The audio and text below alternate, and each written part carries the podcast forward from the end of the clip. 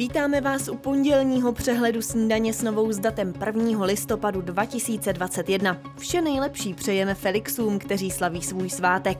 A pojďme na počasí. Bude polojasno až jasno, místy zataženo nízkou oblačností, ojediněle se objeví mlhy. Během dne pak přibude mraků a také zaprší.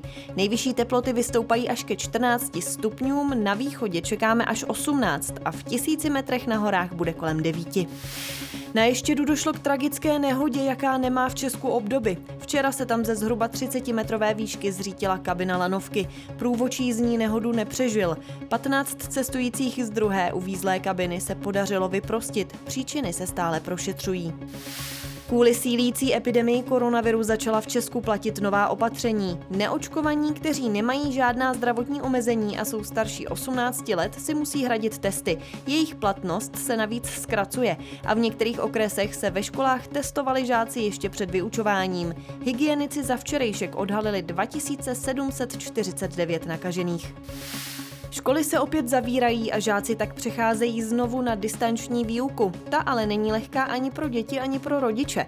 Téma jsme rozebrali s lektorem, psychologem a učitelem Robertem Čapkem. Pokud si uvědomíme, že to nejlepší učení je vzájemné učení žáků, tak to je to, co by škola teď měla opravdu podpořit. To znamená výukové metody, které povedou k lepšímu sdílení věcí od žáků, inspirace a tak dále vlastně tím, že se výuka přesunula do té distanční roviny, tak nestratila nebo vůbec nestratila nějaké zásady kvalitního učení.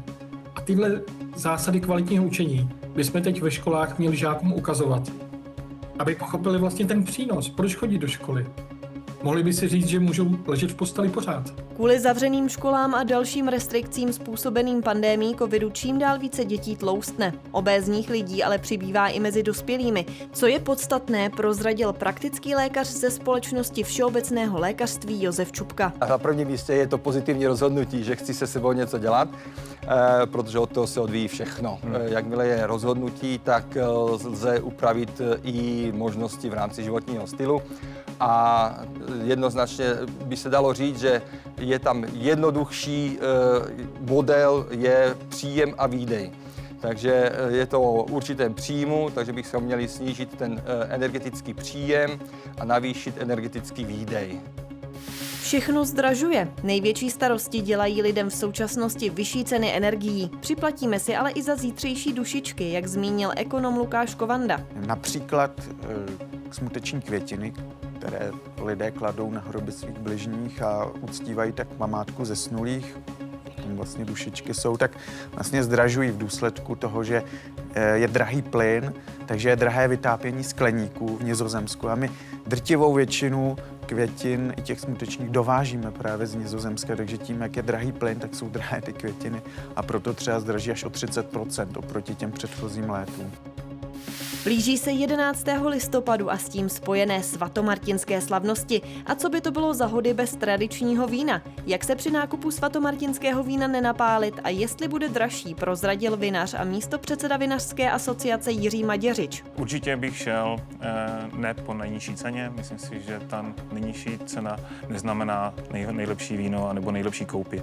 Ale zase se nedá říct, že to, co je levný, tak je špatný. Na světě jsou jenom dvě vína, buď to mi to chutná, nebo mi to nechutná. Já si myslím, že se bude dát koupit i levný víno, bude se dát koupit i dražší víno, ale určitě bych nikomu říkal, že ty dražší jsou lepší, levnější jsou horší. Máme tedy celou škálu svatomartinských a mladých vín. Eh, mladá vína eh, jsou trošku jiná kategorie, tam není omezeno, tak jako svatomartinský, že to musí být suchý. Nicméně i tahle ta vína jsou osvěžující, eh, velice příjemná na pití a pokud máte dost času a energie věnovat se tomu hledání toho správného vzorku, tak doporučuji opravdu proskoumat, co se dá. Český slavík je zpět. Po dlouhých čtyřech letech tak mohou fanoušci znovu hlasovat pro své oblíbené pěvecké hvězdy. Anketu popularity budou moderovat Ondřej Sokol a Aleš Háma. My už jsme taky kolikrát, jako víš co, ukázali lidem, že umíme být i hodně vážný. Umí být eh, takhle, Ondřej umí být, má i vážnou polohu, já mám i tu trapnou.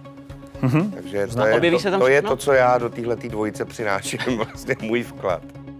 Teď zamíříme do zahraničí. Do skotského Glasgow se sjíždí političtí lídři z celého světa. Na klíčovou klimatickou konferenci přijíždí většina z nich vlakem ze samitu G20. Očekává se přijmutí nových ambicioznějších klimatických cílů. Konference se ale nezúčastní prezidenti Ruska a Číny. Tyto země přitom patří k hlavním světovým producentům emisí. V brazilské jeskyni zemřelo při nacvičování zásahu devět hasičů.